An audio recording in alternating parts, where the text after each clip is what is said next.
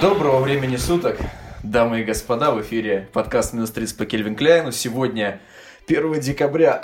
1 декабря у меня восхитительное настроение в связи с тем, что наконец-то в Петербурге, как по расписанию, выпал первый снег. Я буквально счастлив от этой замечательной новости. И теперь, вот мы когда с Дмитрием шли на нашу точку звукозаписи, мы буквально а, слышали наше интро, потому что мы его воспроизводили своими ногами, и ветер Петербурга нам замечательно подыгрывал. И черт возьми, последний месяц, наконец-то, любимое время года, зима. Лично у меня. У вас какое любимое время года? Вы любите зиму, Марсель?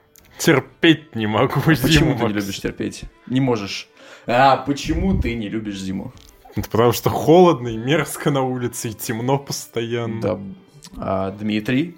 А, В Петербурге мне зима не нравится, потому что тут влажность намного выше, чем у меня дома, чем я привык. И если дома там в минус 35 зимой это вполне нормальная вещь, вот, но при маленькой влажности это довольно сносно переносится, то в минус 20 в Питере я буквально подыхаю от холода. Согласен, нужно закрывать лицо, иначе оно у тебя отвалится. Да, типа, все, что не закрыта одежда, отмерзает. Нахуй просто. Я только что хотел спросить, будем ли мы записывать без мата, чтобы не ставить мар- марочку explicit content Марсель на уже за нас да, все решил. уже решился. Ничего страшного. Как Кстати, обычно. как Кстати, обычно. ты, мы еще не выложили прошлый выпуск, я там запикал твои маты, попытался, но в Рипере вот эта вот строка, где маты, собственно, в Рипере вот эта строка, там каждая аудиодорожка, она делится на секции, и Мгм. вот э, ты так изящно матерился, что очень сложно было некоторые моменты твои запикать, но я надеюсь, что у нас это получилось. Кстати говоря, Дорогие слушатели, вы, возможно, уже заметили небольшие рокировки в качестве нашего э, записывания голоса, потому что мы решили попробовать это сделать немножко по-другому. Я надеюсь, что все получится. Решать, э, оценивать все-таки вам в конечном итоге. Итак, на самом деле у нас в этот раз нет никаких э, особых целей э, серьезных на обсуждение.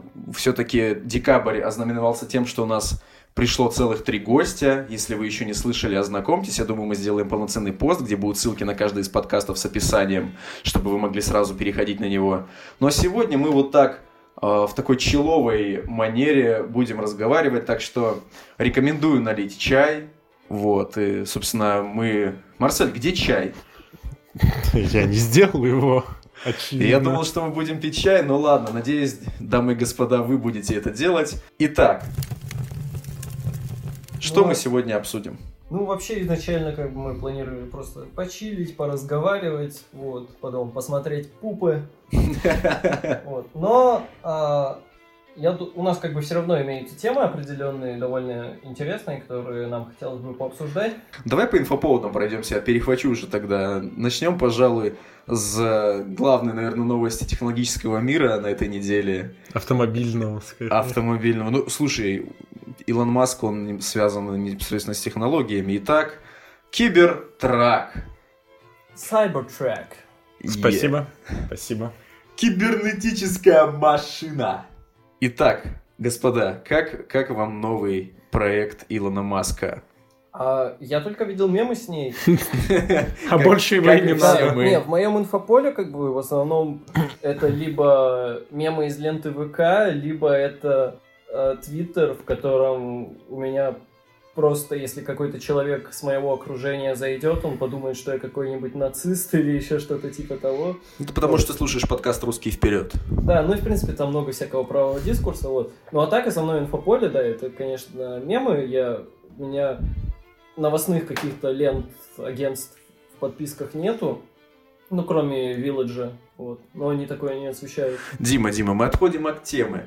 Как тебе машина сама? Ты же все-таки видел. Да, Дизайн. машина, с- ну, дизайн, почему бы и нет.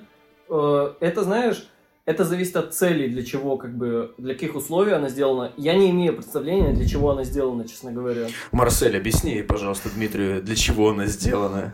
Как и любой трак, он сделан для того, чтобы возить грузы тяжелые по бездорожью. Да? Да, А куда Да, там тяжелые грузы поместятся? багажник сзади. да, Там же есть такая огромный вытянутая. багажник сзади. Огромный багажник? Да. Я А- хотел... Подожди, подожди, пожалуйста. Заткнись. Я хотел спросить просто, как тебе вообще визуальное исполнение, потому что именно это а, раздробило интернет на две половины. Ну, Кому-то сейчас, это когда нравится. я узнал его цель, а, дизайн, мне кажется, недостаточно хорошим, потому что он предназначен для перевозки э, тяжелых грузов по внедорожью, а мать Марселя туда никак не поместится. Согласен. Обидно, по факту. Прошу прощения. Марсель, toxic.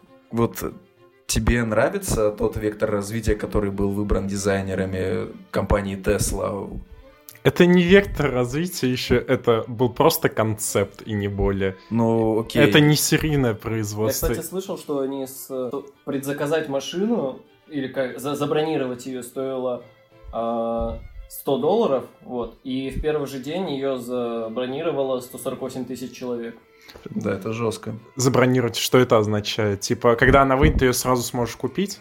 Ну, Или А что? там разве не полный? Да, не это полный разве- прайс? По-моему, там 50 тысяч долларов нужно сразу отвалить, чтобы предзаказать автомобиль. Это не предзаказ, это, это просто бронь, чтобы ты мог его потом, когда он типа выйдет, как я полагаю, что типа, ну как билеты в кинотеатре, Как чтобы с PlayStation было. Как с PlayStation было. Ты Мгм. тоже платил там 20 баксов, по-моему, потом ее за не за 399 долларов, а вот за 379 покупал. Лично мне дизайн такой кажется достаточно угловатым. То есть, если хотел бы я себе иметь такую машину, нет.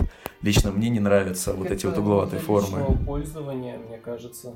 А для чего? А Ну, для не чего? для того, чтобы по городу ездить в ней, куда там семью развозить. Ну, американцы именно так и ездят, в общем-то. А кто В по-другому том же Техасе. Нет, в Техасе, типа, там дохера траков.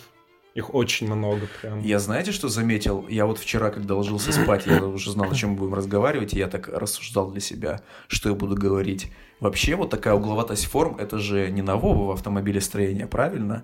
То есть мы старые автомобили, там какие-нибудь, да те же Rolls-Royce, они сейчас достаточно угловатые, да, просто там преобладает какая-то форма э, такая, какой-то, ну, кубик вытянутый, то есть прямоугольник такой. А, ты вспомни российские автомобили нулевых где-то. Шестерочки? Ну. Ну, даже они более обтекаемые Типа были, того. чем этот Ну и вот, а вот, вот это, вот эти вот скосы, мне они не близки, серьезно. Я вот смотрю на нее, я не хочу, чтобы вот этот концепт подхватили, а его подхватят остальные автопроизводители, я думаю. И мне как-то не сильно нравится потенциальное будущее автомобилестроения. А, ну, тут есть плюс, как мне кажется, то, что вот такие вот, э, такую обшивку с технологической точки зрения, это как бы, ну, Максим, это же связано с нашим профилем. Да, немножко. мы же, между Вот, прочим, инженеры. Технологичность процесса, есть такое понятие, это, грубо говоря, а, насколько просто деталь производится. Вот, кстати, между прочим, по поводу производительной, по, от- по поводу того, насколько легко производить эту деталь, по-моему, этот лист очень сложно подвергать каким-то деформациям. Вот я как раз хотел сказать об этом из-за того, что его именно сложно подвергать деформациям, именно поэтому машина имеет такую форму. Мгм. То есть ее, вот этот лист будет очень тяжело придать такие изгибы мягкие, как у машин сейчас. Но заслуженно ли, ну, к чему это может привести такая форма? То есть, если этот трак очень, очень крепкий, очень негнущийся, из курса физики мы знаем, что если при какой-то аварии, столкновении импульс э, не передается в машину, она не сминается, то весь импульс будет передан либо в машину, в которую трак врезался, либо в водителя, который сидит в этом самом траке. То есть по факту, по факту, если я буду ехать на этой машине и в кого-то врежусь, распидорасит меня, но не машину. А, ну, не, смотри, если машина не повредится, все импульс, он, он все равно на тебя воздействует, ее может, может типа, а, оттолкнуть как бы назад, вот, но, типа, в любом случае, мне кажется, на скоростных каких-то столкновениях все равно, мне кажется, там ее распидорасит, но, возможно, меньше. В меньшей степени. А скорость у нее сколько она? За, две, за 2,9 секунды она разгоняется до 100. Миль. А, нет, стой. Ну да, до 100 километров. В общем, это да. для трака это очень быстро. Да, это в принципе это очень быстро. очень, для любой машины это очень быстро. Вот мы тут так серьезно это обсуждаем, а вы не могли подумать, что вот э, по предыдущим, судя поступкам, Илон Маск это просто такой очень богатый кринж-тролль. Но он такой, типа, он э, своего рода миллиардер с кучей денег, который, тем не менее, сохранил в себе вот это вот эм, способность Кто-то к ребячеству. Смотрел. Да, способность к ребячеству. Те же самые огнеметы, если вспомнить. Ну, тупо наш мембой. Да, он типа что хочет, то и делает просто по фану. Да, вы вообще его твиттер-аккаунт видели? Да, где он восхвалял аниме. Да, где он всякие мемы постил и тому подобное. Он к тому же э, PewDiePie на мим-ревью приходил. Да, я помню. Вот, смеялся над мертвым оленем. В чем мем заключался, не помню уже. Там просто мертвый олень был. Мертвый олень в бассейне, по-моему. И там, типа, надпись... Блин, ребят, с моей собакой что-то не так. Да, такое, на самом-то деле. Это как вот Марсель любит попостеронизировать. Ну, Бежит Да. собака, он говорит, смотри, кошка бежит. Я говорю, Марсель, это же собака. Он говорит, а, не просал за мою постеронию. Я так не говорю сказать. Правда, Дима? Ну, как говорил один классик, Гагарин на Луну летал. Поэтому посторонняя это такая вещь. А не летал разве? М-м. Летал. Ну, вот летал же. Ну вот, на Луну. Ну, Всё. Гагарин. Гагарин. Все правильно. Он еще президентом это сказал. Эшкеры вроде, да?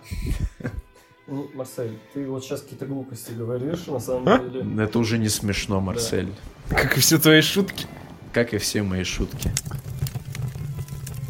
Марсель, Говно. расскажи эту историю. Я хочу слышать ее из первых уст.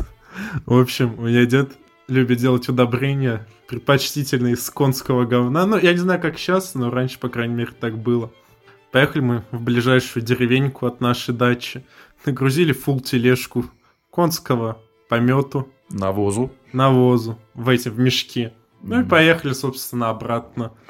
Вот. А, Мы уже подъезжали, там было, получается, поле, лук, не знаю, лук, скорее всего, потому что он не был ничем засажен. Вот, мой, мой дед спрыгнул, так как мы уже подъезжали. Я этого не заметил, я пр- продолжил ехать дальше. Ну, там еще, собственно, конюх был, который управлял повозкой нашей чудной. Ну и, в общем, телега переворачивается на кончиках, и мешки с говном.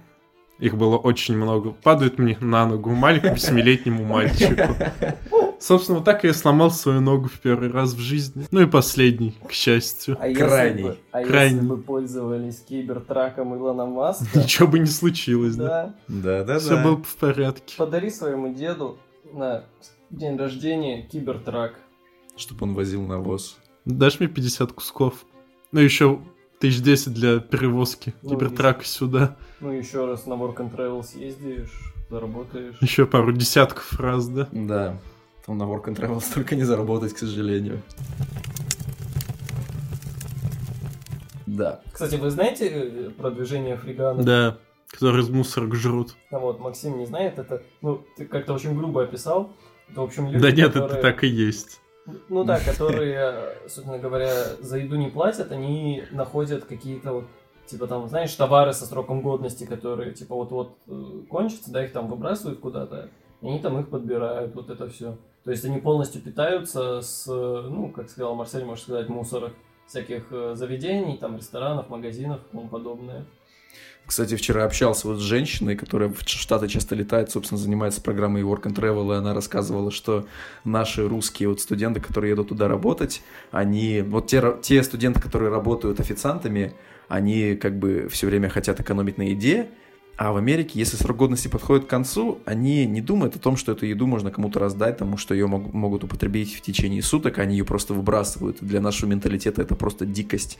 Но с другой стороны, если вспомнить, как э, мы на этих, э, как на бульдозерах давили сыры, буржуйские, пиндосские, все-таки, видимо, эта черта нашего менталитета будет постепенно убывать, по крайней мере, а, постановлением сверху а, было определено, что наш вектор развития будет двигаться в эту сторону.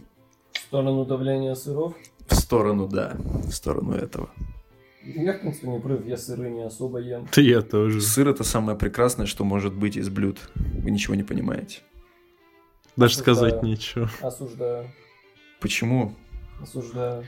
Со своей любви к сыру можно петь много дифирам с моей стороны, но я вам расскажу просто небольшую историю, как я ходил... За в- сыром. Нет, не за сыром. Как я ходил в итальянский ресторан, и там была такая фишка, что вот тебе приносят пасту, официант ну, приносит терку и трет сыр вот прямо перед тобой, и ты говоришь ему, когда хватит. И я прям помню, вот он стоит, трет, трет, трет, трет, и смотрит на меня уже такой, ну все? А я такой, нет. И он уже стоит красный, трет, трет, трет. В итоге, я так понял, он меня очень сильно возненавидел в тот вечер. А ты ему чаевых оставил? Да, конечно, я оставил ему чаевые. 20% Я всегда хотя бы? оставляю. 18, как в Америке. 18 это минимальный. Ну да. Ну вообще у нас 10% принято оставлять. Так-то. Серьезно, 18% минимально? Да, они включаются в стоимость, по-моему. Э, Я помню какой-то тредшот с Фачана видел, ну, который имиджборда, вот, где чувак рассказал, что, ну, вот, поел в каком-то рестике или кафешке, вот, и оплата по банковской карте, вот, и там как-то было, что, типа, ты сам выбираешь, сколько чаевых ставить, В Америке? ну, Да, так и есть. Вот, типа, чаевые и даже типа- с карты можешь и оставлять. ему приносят, значит, вот этот терминал, Мгм. и он на нем, ну, там, 5 долларов хочешь поставить, нажимает пятерку, да, нажимает ОК. А потому что на терминалах такая штука, что оно не слева направо заполняется, а справа Ну да, да, да. И в Мгм. итоге он официанту 5 центов оставил. Нормально. Ну Слушай, так и надо. кошерно. Я вспомнил сцену из «Бешеных псов» в самом начале, где вот, э, Стив, вот персонаж Стива Бушами объяснял, почему не оставлять чаевые, почему это... Не оставляют. А ты не смотрел «Бешеных псов»? Я несколько раз пытался, он мне очень скучно показался. Мне он таким не показался. А ты смотрел, Дмитрий? Нет, я помню, что момент про чаевые. Ну, это тоже Вообще это начале. отсылается к тому, что типа Тарантино вставил эту сцену, потому что именно этими репликами он оправдывал а, в свое время то, почему не оставляет чаевые, потому что у него не было денег просто. А что там в фильме говорится? Ну, что типа они и так получают деньги, что это их никак не мотивирует двигаться дальше, а его как бы товарищи по будущему криминальному предприятию говорили, ну ты чего, они же и так получают очень мало, ставь чаевые. А Он такой, нет, и все вот это вот.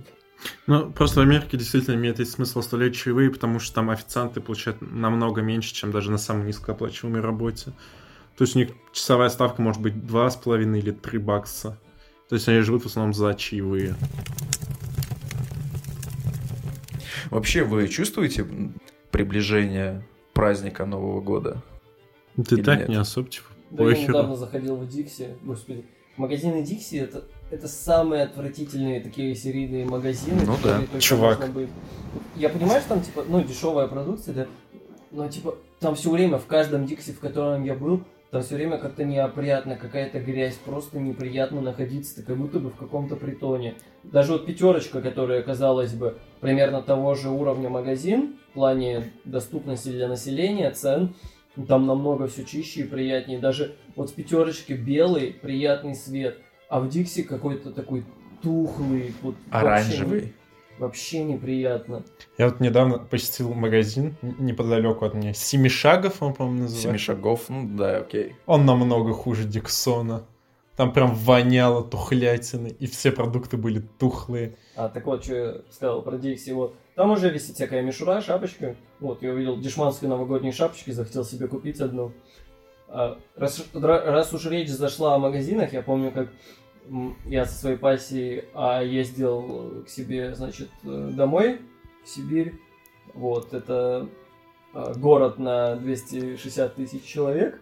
И я- а она, типа, ну, из Петербурга, я помню, как ее буквально в шок повергла, то, что а, практически во всех магазинах Я, кажется, понял, о чем-то нужно называть то, что тебе надо. Там нету, типа, с- ты не Да, набираешь да, сам да, да, товар, да, ты есть- приходишь, говоришь кассиру, что, что продавцу, что тебе нужно, он тебе подносит. Да, то есть большая часть это не супермаркеты, а просто такие магазины, вот, где тебе приходится разговаривать с продавцом. Ну, как хач-магазы, да? Ну, как Извиняюсь за слово Ну, хач. Хач-магазы Марсель сам это, у как нас. правило, такие, это как европейские мини-маркеты, такие вот, которые там, Европейский мини-маркет. Ты был в европейском да. мини-маркете? По-моему, В европейских мини-маркетах только сигареты и алкоголь продаются. Так. Ну и еды там тоже по минимуму есть. Ну вот, допустим, в Праге вот я был. Ну, я тебе про Прагу сейчас и говорю. Вот. Ну, нет, а можно еды купить. Вот. И, ну и у нас просто вот это называют хачмагаз. А там как бы а, нормальный такой магазин, то есть там какой-то павильон относительно, там площадь как супермаркет может быть, но он поделен на отделы, там мясо, еще что-то, вот, и везде тебе нужно называть и сразу же там расплачиваться. Ну, это идиотизм какой-то. Я на самом деле сейчас сижу, слушаю, мне-то с вами интересно болтать, а вот просто что мы напишем в описании нашего подкаста. Мы сегодня обсуждаем кибертрак и супермаркеты, Супермаркеты в Сибири. супермаркеты в Сибири. И всякую хуету. Может, это, может, это за профиль возьмем.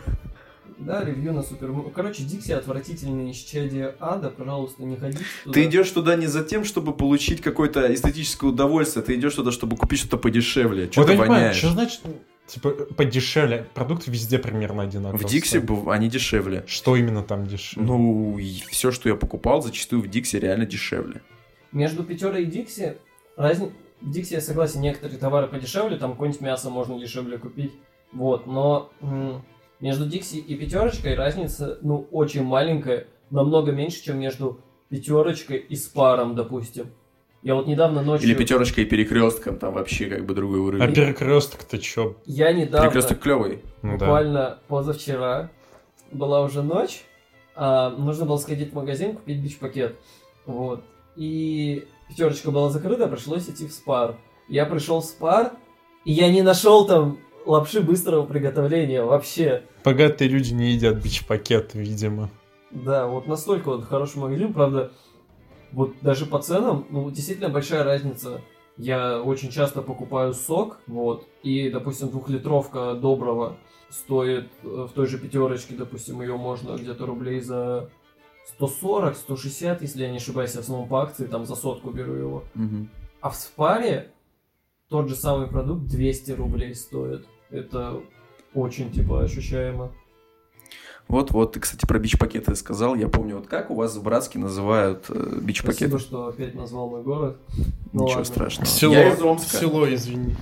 Марсель, завали свои баллы. Да Идем дальше. Как он называется? Просто у меня, ну, мы недавно обсуждали различные, так сказать, э, названия различных предметов в разных городах. Например, в Омске вешалку для пальто Плечики. называют плечиками, Ну да, у нас а, тоже. а тоже доширак у нас называют чойсами.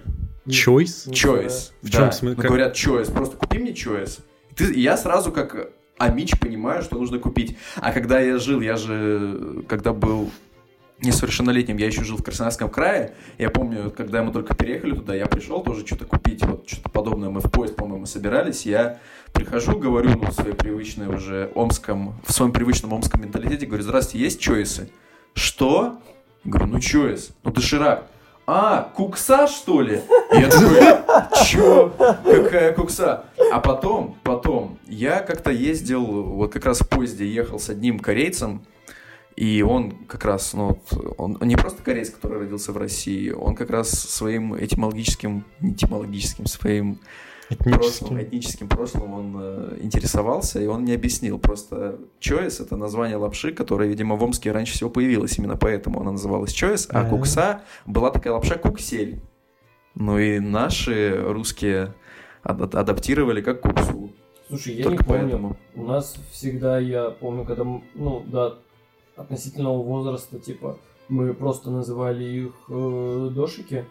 У вас Вот. они появились раньше всего, потому что вы, вы на востоке Сибири находитесь. Ну, возможно, вот. А потом, типа, когда уже интернет появился какой-то, и там подростки такое, вот, молодежь, мы бич-пакеты уже называли. А вообще вот эти вот продукты быстрого приготовления, они еще в СССР начинали производиться году так в 58-м, и там, то есть это все было еще связано с эмансипацией женщин, то, что чтобы женщина ходила на работу, работала, могла себя обеспечить, тоже а, как раз это все пропагандировалось за счет того, что ты можешь просто накупить себе таких вот пакетиков с едой, там, знаешь, вот кубики такие для супа, например. Мгм. А, Закинул, так, сварил. Галина Бланк. Галина Бланка, да. Я недавно э, был на университетском ЧГК, и там узнал, типа, ну, про появление, значит, лапши быстрого приготовления. Это то, что она появилась в Японии после войны. Э, то, что у них после, э, ну, после войны было очень плохо с едой, и, и- ну да, разумеется. И им, э, у них были огромные поставки, я не помню от кого, короче, у Да, от было Соединенных Штатов у них были да, поставки. вот. Огромное количество яичной муки. Вот. И чтобы как-то ее эффективнее использовать, вот каким-то чуваком была придумана вот такая, типа, лапша быстрого приготовления. Вот ты, кстати, вот заговорил про эту вещь. Я недавно интересовался а, таким, ну, таким явлением, как сибирский диалект. Мгм. Вот. Ну, есть, Кстати, да, у нас вот многие петербуржцы, они замечают, что у нас немного разная манера, ну, у нас другая манера общения. да, вот, ну, Марсель там со своих набережных Челнов, он как бы, ну, это не Сибирь, ну, Он, я он знаю, в но это европейской близко. части России Я живет. и- Ну, это ближе, Европеец. чем Питер. Вот. И я просто, ну, почитал про это, спросил э, свою девушку и понял, что она некоторые слова, которые я говорил, она их вообще не понимала, типа, ну, но не говорила об этом. То есть она не, не знала, что за слово айда. А я тоже не знаю, Че, что вы такое серьезно знаете, айда. что такое айда? По-моему, айда везде говорят. Я не знаю, ну, что айда такое это айда. типа, ну, давай, типа, Идём. ай- айда пивка баха. А, это айда. А, ну да, это-то я понял. Вот. Я думал, это что-то другое, какой-то предмет абстрактный. Ну, Там какой-то предмет. она там не знала, что такое слово бурагозить. Айда это, кстати, от татарского Да, слова. да, ну да. А многие такое сибирское, оно от местных там, ну, там от татар, от тю, ну не от тюрок, а, ну короче, от от местных каких-то вот племен, которые там жили. Вот бурагозить это, ну типа, шуметь, Ну там, да, громко возмущаться. Кстати, такая, много такая, таких. такая тема вот по поводу мата. Мне, вот, я же на военной кафедре обучаюсь, нам полковник, кто, кто-то сматерился, кстати, наш э, гость недавний Данил, он, он сказал, когда полковник входил, он сказал слово «блядь», и, и полковник такой, На полковника сказал, типа? да нет, что? он просто сматерился, в телефоне сидел, А. и полковник такой, а вы почему, типа, такие слова упоминаете? Я говорю, ну как великий и могучий. Он говорит, а вы знаете, что это слово вообще-то не русское? Я говорю, а какое? Он говорит, вообще-то весь русский мат пришел к нам с как раз-таки с тюркских языков. Марсель, ты что-нибудь знаешь про это? По-моему, нет. По-моему, это русские слова. Это вообще с матом русским. Что, блядь, какая- что хуй, что пизда, это все русское, по-моему. Первое упоминание о табуированности мата, оно появляется одновременно с, ну, с крещением Руси, как только у нас появилась православная церковь. Серьезно? А, Да, это связано с тем, что вот эти вот все слова, а, там, тот же хуй, это с... Это все глубоко связано с языческой культурой, а в язычестве зачастую очень большую роль играет вот именно земля, как что-то такое живое, что Ну да, вот, матушка земля. природа. Вот. И хуй это как бы, ну, там, с древнего какого-то славянского, это буквально переводится как отросток, то есть росток, там, что-то типа Мгм. такое. Вот. И все вот это вот, оно почему табуировано, оно, ну, потому что в язычестве еще всякие вот э, практики, именно связанные с э, это вот сексуальной деятельностью, да, Ну да. вот, они вообще никакой табуированности нет, очень много где в ритуалах применяется это вот, а в церкви это запрещено. Вот, и возможно поэтому, а, потому что это вот связано с язычеством. Именно связано поэтому это приобрело вот- такую негативную окраску. ну, не то, что негативную окраску, это просто стало запрещенным, табуированным словом. Вот, но, кстати, забавно смотреть э, всякие письма очень старые, там, века 17 как какие-нибудь купцы друг другу пишут, и, конечно, сложно воспринимается тогдашняя речь, но ты прям видишь там вот эти вот э, маты, которые они туда вставляют. Вот, ну, тогда, наверное, вот такого прям использования обширного не было. Вот. Мгм. Но все равно, типа, ну, вот примерно вот такое вот происхождение, но это насколько я знаю. Вполне возможно, что это из какого-нибудь тюркского пришло, но мне кажется, что это все-таки изначально вот что-то такое вот все-таки славянское. По-моему, у, у канала Арзамас есть как раз видос, который ну, Да, посвящен тому происхождение русского языка. происхождения русского мата прям. А, Не мата. только языка, а именно мата. Так что рекомендую ознакомиться, если вы любите материться так же сильно, как и мы. Вот э, очень повезло нам с нашим языком, то что то, как наш язык построен, он позволяет от трех, ну да, грубо говоря, трех каких-то основных Четырех. матов. Подожди, какие? Блять, хуй, пизда, ебать. А, да, вот от четырех матов просто а, невероятно огромное бесконечное количество производных. Какой, какой ваш любимый мат? Вот раз мы заговорили об этом. Вот такой. Не, у меня, Ну, хорошо, нет хотя бы пять ваших любимых таких матершинных слов, потому что я тоже одно не назову. А, я, я не знаю, мне очень нравится слово хуимбала. Марсель. Так по кругу пойдем, Марсель. Ебло. Мне нравится глагол «остопиздить». Остапи. Я не знаю, мне очень... Я опять назову хуимбалу, потому что у меня один знакомый в школе, он э, довольно такой э, вспыльчивый человек был. Ну как, типа, м, ругался, горел на людей очень часто. И он часто вот э, хуимбало, вот ебло использовал. То есть ты пропускаешь круг Марсель.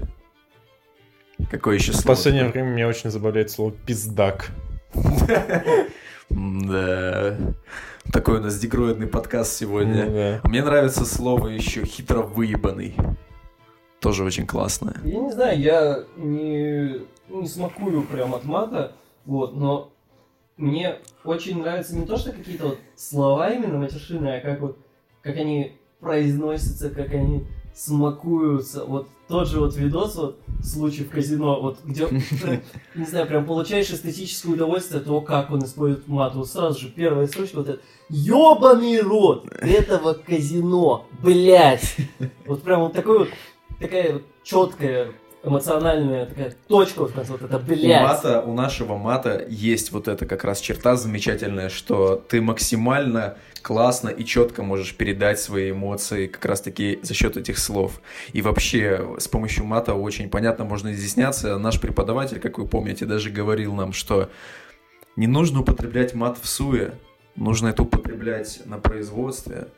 Мат – это язык мужчин, которые должны между собой так изъясняться, чтобы было более э, близкое мнение о каком-либо объекте или деле. Взаимопонимание. Да, взаимопонимание. А, я- Ну, серьезно, бывает такое, что ты без мата, ну просто не объяснишь. Серега, блядь, дай мне эту хуйню. Да, то есть вот тот же, как это, теория механизмов и машин, там всякие, как какие там были, кулиса, заделка. Когда ты говоришь хуёвина и пиз-. Когда ты говоришь хуёвина и пиздюлина, как-то даже более понятно становится. Ну, объясняешь, как курсач делает. Короче, вот эта вот хуёвина у тебя тут вращается, Да. А вот эта пиздюлина, она вот так горизонтально туда-сюда движется, и сразу все понятно. Опять же, возвращаясь. Вот у нас мы сейчас сделаем звук. В этом выпуске мы попробуем новую фишку с э, переходами плавными э, в виде склеек. Вы уже, возможно, их услышите, дорогие слушатели. Но А, тема нашего разговора это вот Насчет это вот. мата, кстати, я как э, я на производстве на двух производствах был довольно краткое время. Это вот а на практике в университете мы с тобой вот на заводе э, неделю работали. И- Прекрасный опыт. Да. Всем И советую. Я после 10 класса, я в цеху по производству пластиковых окон работал. И я помню, первый день я прихожу э, в цех, захожу вот в эту коморку, где работяги отдыхают. И там, короче, в том цеху работало, ну как, типа там 4 чела было. Два из них именно такие молодые, лет по 25. Они именно вот в цеху работали, а двое было монтажников, чуваков лет по 40, которые ну, в, цеху так очень мало зависали, они в основном именно забирали окна просто и уезжали их монтировать. Мгм. Я помню, захожу, и один из этих монтажников, его, по-моему, Вова звали, вот. Я не помню, какое предложение было, но я помню, то, что в нем было семь слов, и оно звучало как-то так. Ну я, бля, это, бля, короче, там, бля, это, бля. Это уже, слушай, это уже использование мата не от большого ума, это Ну просто да, это как- вот как использование подспорье. мата как, а, как междометие. То есть вот э, мы в своей речи, да, вот сейчас мы сидим, и мы когда нам думаем, что дальше сказать, мы такие а, чуть-чуть запинаемся, а они вместо этого, как бы, то есть если я буду вместо а все время говорить бля, короче, бля, вот, то это будет, не уже- очень звучать. ну не очень звучать, но ты не будешь выглядеть таким, знаешь, ретардом, который, а, ну, а, Э, короче, Но для а, меня на самом Ну, то деле, есть что лучше плякать. Не, ну, это, я просто, согласен. это просто имя вместо таких пауз в речи междометий используется, мне кажется. Но все равно это не от большого ума. Мат нужно использовать к мере. Мне очень нравятся люди, которые умеют именно именно в нужный момент вот именно вставить такое слово, и это звучит реально изящно. Ёбаный, блядь! Нахуй! Замечательный видеоролик, да. Женщины за рулем и мужчины за рулем. Да, да, да. Блин, локальные мемы Да. люди не очень поймут. Вот, ну ладно. Что еще можно про мат сказать? Кстати, вот многие говорят, что, типа, вот, гордятся своим языком, что это английский, что там у них там, вот этот фак один. Ну, во-первых, у них э, не один фак. Вот. Кстати, вы знаете, как, какое самое такое жесткое матершинное слово считается вот именно в английском языке? сто раз ты говорил Кант. Вот, да. И э, вот это вот малое количество каких-то матершинных слов, оно а, восполняется вот такой вот особенностью английского языка, как фразовые глаголы. То есть фразовые глаголы позволяют из слова фак просто множество аналогов наших Ну, как у сделать. нас всякие суффиксы, приставки. Ну вот, да, это вот их аналог. И я помню, а, наш одногруппник, который уже отчислился, Аль, он из Иордании был, Да. русский язык еще плохо знал, первый семестр, и он приходит на лабы, я после выходных спрашиваю, ну чё, Аль, как выходные? Дим, он говорит, ты знаешь, что такое up? Я говорю, ну да. Так вот, мы up. Я говорю, Аль, по-русски это будет мы проебались. Намного лучше звучит, согласитесь. Это просто, так вот, мы up. Мгм. Ну, кстати, вот эти у нас два одногруппника иорданца были, они попали в такую а, хорошую компанию. Я- Тусовку матершинников. Ну, не то, что матершинников, а, ну, таких интересных ребят, вот. И они просто русские маты так сразу быстро выучили. Кстати, да, второй орданец, я помню, очень, очень емко так вставлял в свою речь маты. Подожди, а Искусно. как он там, когда мы его в метро встретили, что он там про Аля говорил? То, что он не пошел с ними тусить. Ну что, ну, просто говорил, да вот он, типа, девочка не пошел с нами тусить. Ну, ни- ничего такого, это, это нужно было просто слушать. Я думаю, это уже это было давно уже, я думаю, это не передано. Бля, помнишь историю а, Тарика про армию иорданскую? Я нет. Максим, расскажи. Я не помню, с чем конкретно это связано Ну, было. Я, я только панчлайн, я понял, что... Ну вот, бутылку. короче, рассказываю. Мы на химии тогда сидели на первом курсе. Ой, бля. Вот. И что-то зашел разговор. Я не помню, как зашел, и Тарик. А, а, какие-то мемы про бутылку были, и Тарик такой, типа, Лола, у нас в армии на бутылку сажают. И, и я такой, в, см- в смысле? Он говорит, ну, типа, вы когда в армию приходите, там обязаловка, и вас сажают на бутылку, чтобы проверить, типа, гей вы или нет. Типа, если она легко входит, значит, значит, ты гей. Вот. Если А не легко, то будет легко потом, потому что ты Ну сел. да, вот, он говорит, типа, то, что, ну, единственный способ задолжить это, это за бабки. Мы спрашиваем, ты задолжил? Он говорит, ну да, конечно. Вот. Ну, хер его знает, задолжил он нет. но Мне на самом деле кажется, что Тарик все-таки задолжил. Ну да. Вы думаете, это серьезно сейчас? На самом деле, это Ну, звучит слушай, сомнительно. Слушай, у Тарика там ноль рофлов было в этот момент. Он как бы... Мы, как- мы шутили тогда про бутылки, и он такой как бы... На полном серьезе, с таким каменным лицом нам это все сказал. Да. Мы, конечно, за... проорали с этого дико. На бутылку сажают Ну да, в армии. ну да. То есть, блядь, ну это даже странно абсурдно звучит. звучит. Это абсурд. А, то есть, э, вот эти вот всякие фотки, где, ну, примеры дедовщины для тебя не абсурдно звучит. Чувак, дедовщина и официальное усаживание на бутылку это Слушай, мне кажется, вещи. это в плане, а, типа, тоже какая-то форма дедовщины, возможно. То есть я сомневаюсь, что этим прям офицерский состав А в занимается. уставе прописано. Выходит такой полковник на плац. Ну вот, такой, по садись. очереди. Ну, сынок, давай. С Богом. С Аллахом. Ну, подожди, а в Иордании там много очень православных людей. Тарик и Али, они же православные. Они прям православные? Да, у них крестики. Я думаю, они католики какие-нибудь. Нет, в Иордании... Иордания, нету ты чё, какой католицизм? Да? Да. И у тех, Иордания. у тех же армян, допустим, у них тоже, типа, православие. Да. А у грузин кто? Я не знаю, у меня нет знакомых грузинцев. По-моему, тоже Вообще, православные. Ну, тоже не исключено. Не, знал, что греки православные. Греки. Греки. Идите на Глэки. Вы глэки. Скажи, почему греки? Ну, греки Они православные. православные, да. Да? Да. Нифига Так они нам письменность принесли же. Сейчас мне нужно вспомнить, где находилась Византия относительно Греции. В- Там, наверное, Рядом с. Грецией. Да. По-моему, Греция это была и часть Византии. Не Византия, а Царьград попрошу. Царьград. Царьград. А, как сейчас... Короче, вот э, эти вот варяги, которые пришли вот к славянам, да, там с Рюриком, да, Да. вот. И там же был вот этот вот э, путь по Волге до... Из варяг в греки. Да, вот путь из варяг в греки. И были такие вот э, такие варяги, которые, типа, они считались очень такими умелыми воинами, и их вот э, византийские императоры брали себе в телохранители. Я вот не помню точно, как, как их называли, по-моему, Янычары? Нет, Янычары это там в Турция. А, это уже туре- у Да, турков было, сейчас, да. По-моему, варангианцы или что-то типа, или варанги, что-то вот такое вот. Это вот были такие элитные телохранители. Кстати, вот забавно, до сих пор же как-то очень смутно понятно, вот варяги это это кто вообще были? Это были шведы, шведы, это были да, Кто нахуй? датчане или норвежцы. Ну, понятно, что это какие-то скандинавы, вот, но, типа, ну, реально очень такая... типа, А это прям так суматоха. важно? Ну, вообще, не очень. Ну, кстати, типа, вот заметно них очень сильное влияние на славянскую культуру, то, что вот славянское язычество, оно, это очень такая сильная калька с- со скандинавского язычества. Ну да.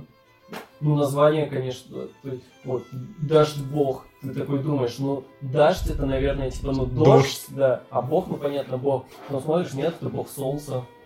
Мгм. Такие вот дела. А Ярила бог огня?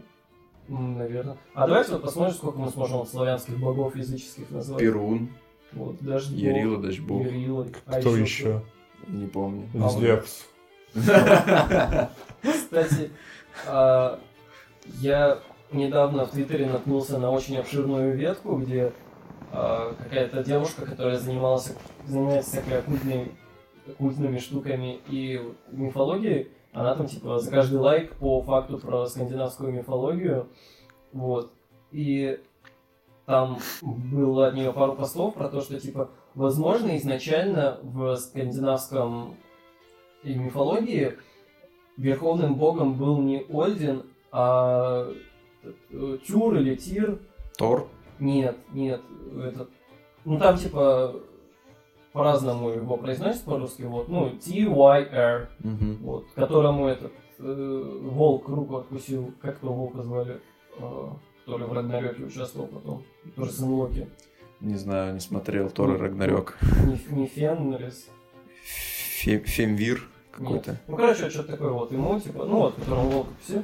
И, возможно, изначально то, что а, он был верховным богом, потому что часто очень главными богами были какие-то боги войны или что-то типа того. Вот, и там приводилось того, что имя Тюр, оно на самом деле вот, а, могло произойти от Зевса или наоборот, то, что они имеют какие-то общие а, общие, типа, какие-то корни и тому подобное. И вообще там проводилось то, что а, в каждой мифологии, в каждой мифологии присутствуют абсолютно одинаковые архетипы. То есть, по сути, э, боги называются по-разному, они делают немного Суть разные вещи, выглядят по-разному, да. Но од- од- одна суть вот эта вот, Но- она...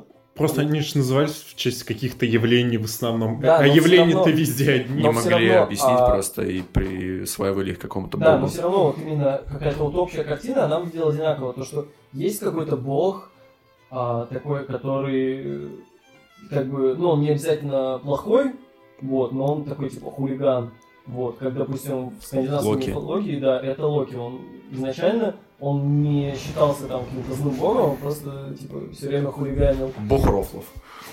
Хулиганье.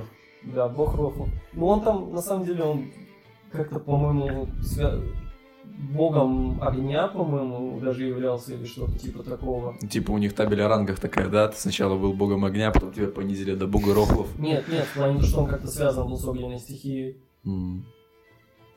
Вот. И то, что на самом деле Один, он довольно необычный для верховного божества именно в мифологии, потому что, ну, во-первых, зачастую а, верховным божеством является божество, которое управляет небесами.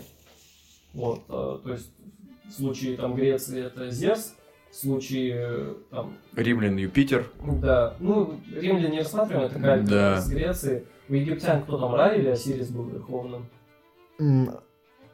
Ра, по-моему. Нет, Ра бог солнца просто была. Осирис. Вот, а у Одина у него а, такие интересные черты, вер- верхо- ну, не- нетипичные верховному богу, то, что он а, не все какие-то проблемы решает не только с применением какой-то силы и воинской доблести, а еще умом и Сообразительностью. да.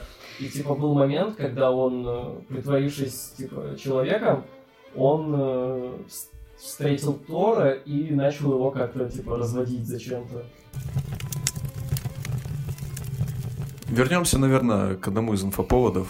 Я не помню э, организацию, которая проводила этот опрос, но опрос заключается в следующем.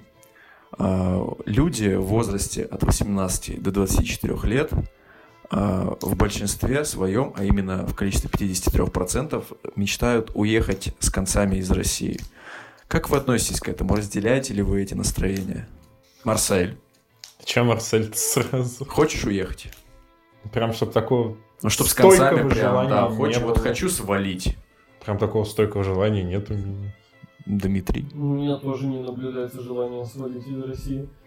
А у меня было такое желание, и сейчас как-то я к этому поутих немного, потому что я понял такую вещь, лично для себя, это может быть у всех по-разному, что, типа, зачастую это...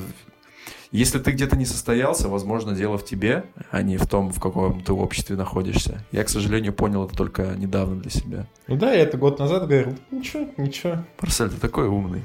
Ну да, ну типа люди там говнятся, да. О, типа плохой менталитет, о, люди там говно, вата одна. Вот, а типа, ну, come on, чувак, ты абсолютно такой же человек, ты абсолютно... С таким же менталитетом, Да, скрепами, менталитетом. воспитанием. Ты, ты Мы все- Мы все, мы все учились в одной и той же школе, мы все смотрели одни и те же фильмы, передачи, слушали одну и ту же музыку зачастую, как бы, А, поэтому говорить так, Мне что... сначала показалось, что ты начал цитировать монолог э, следователя из э, «Изображая жертву». А, это который, говорит, да, да, Мы да. учились в одних школах, а- одни передачи смотрели. Откуда это что-то знакомое? Это монолог изображая жертву. Ну, типа там вот этот э, кусок, где чувак лысый следует. А, я... Я не понимаю, не понимаю. Да, я понял, да. Откуда это? Этот трусы в бассейн забыл. Ах, как я обожаю этот монолог. Вот, насчет свалить, типа, и то, что ты не можешь состояться в этом обществе, возможно, проблема в тебе. Недавно видел забавные твиты, возможно, вы их тоже видели. Чувак пишет, типа, уверяю вас, ребята, что без образования за бугром вы заработаете намного больше, чем здесь с ним. Типа, поэтому я делаю визу и съебываю Собираю портфель и съебываю. за бугор. Потом через пару месяцев он пишет, вот что я понял, друзья, никому нельзя доверять, кроме мамы, папы и близких родственников. В Испании вы никому нахуй не нужны. Вот это открытие. Дешевый, дешевый рабочий сил там полно, типа, из южноамериканских стран, потому что они знают испанский. Так что, возможно, проблема действительно у вас, а не в стране. Ну и тут, наверное, э, такое э, отсутствие вот у молодого населения, у наших ровесников какой-то вот именно Ответственности. ну, не ответственности, какой-то вот лояльности к своей стране, вот чувство, чувство принадлежности, вот э, то, что вот это моя родина, это мои сограждане, вот я являюсь частью всего вот этого. Да. Вот, это как э, Розанов писал в своей книге, то, что любить свою родину, когда она... Когда все хорошо, не трудно. Да, когда все хорошо, не трудно. И там такой кусок был. Лишь тот, э, типа, будет иметь право называться русским, кто будет э, стоять и оплакивать, значит, э, скелет умершей, обглоданной страны. Да это все план Далиса, пацаны, по разложению русской нации. Нет, ну, вообще, типа... Ну как, типа, у соседей всегда трава зеленее Ну на да. газоне. Везде Вот, хорошо, где нас нет. Ну, даже не в том, просто ты пока не поживешь, ты не узнаешь каких-то типа вот э, таких э, повседневных вещей, как, которые вот Заебывают. Да, ты к ним не привык просто, и оказывается, что тебе дома намного привычнее. То есть вот как Марсель рассказывал, что в Америке вот душ типа не лейка, а он вмонтирован. Вмонтирован, да. Блять, такой идиотизм. Почему нахуй нельзя сделать лейку? В чем смысл? Почему нельзя сделать и то, и то? Это же несложно.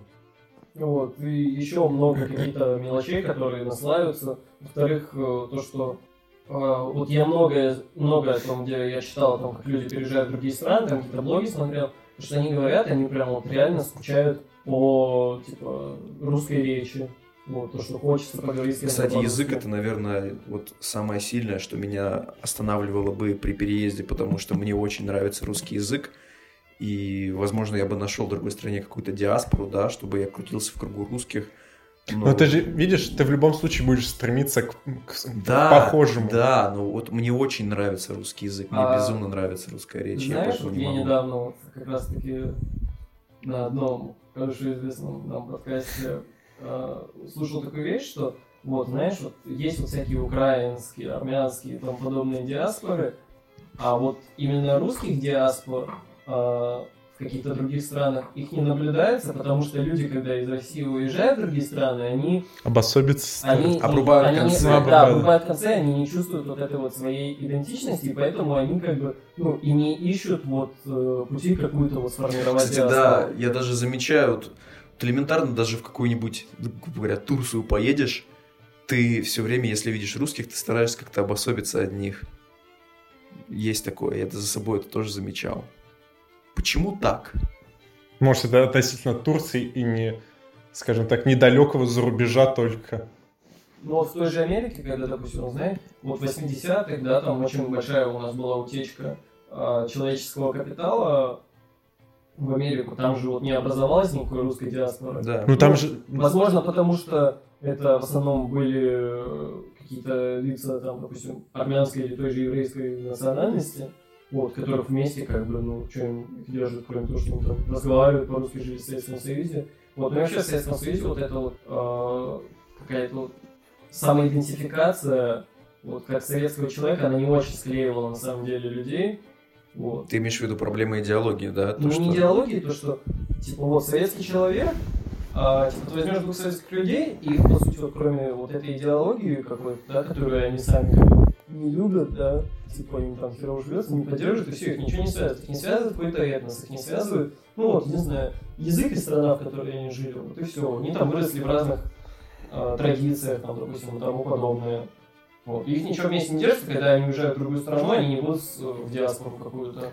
Может, это связано с тем, что даже у тех же там армян, типа, институт сем- семьи намного сильнее, и, типа, Ну, ар- да. брат У армянин. нас институт семьи неплохо развит. Просто видишь, у нас институт семьи, это он очень узкий. То есть своей семье ты всегда поможешь. Ну, это да, я ты всегда и говорю. поможешь. А вот просто потому, что твой человек, вот просто потому, что человек из одного государства с тобой, ты вряд ли ему будешь помогать. Вот, мне вот э, наш знакомый общий э, из Кабардино-Балкарии, Мгм. он сказал, когда домой возвращается, он обязательно, типа, со всеми абсолютно родственниками поговорит, узнает, что у кого, ну, как со своими родителями, да, чтобы узнать, у кого из обширного вот это количество родственников, близких, дальних, у кого что случилось, чтобы потом, когда, типа, разговаривать с ними, да, чтобы как-то, ну, что-то там не ляпнуть, вдруг кто-то умер, да.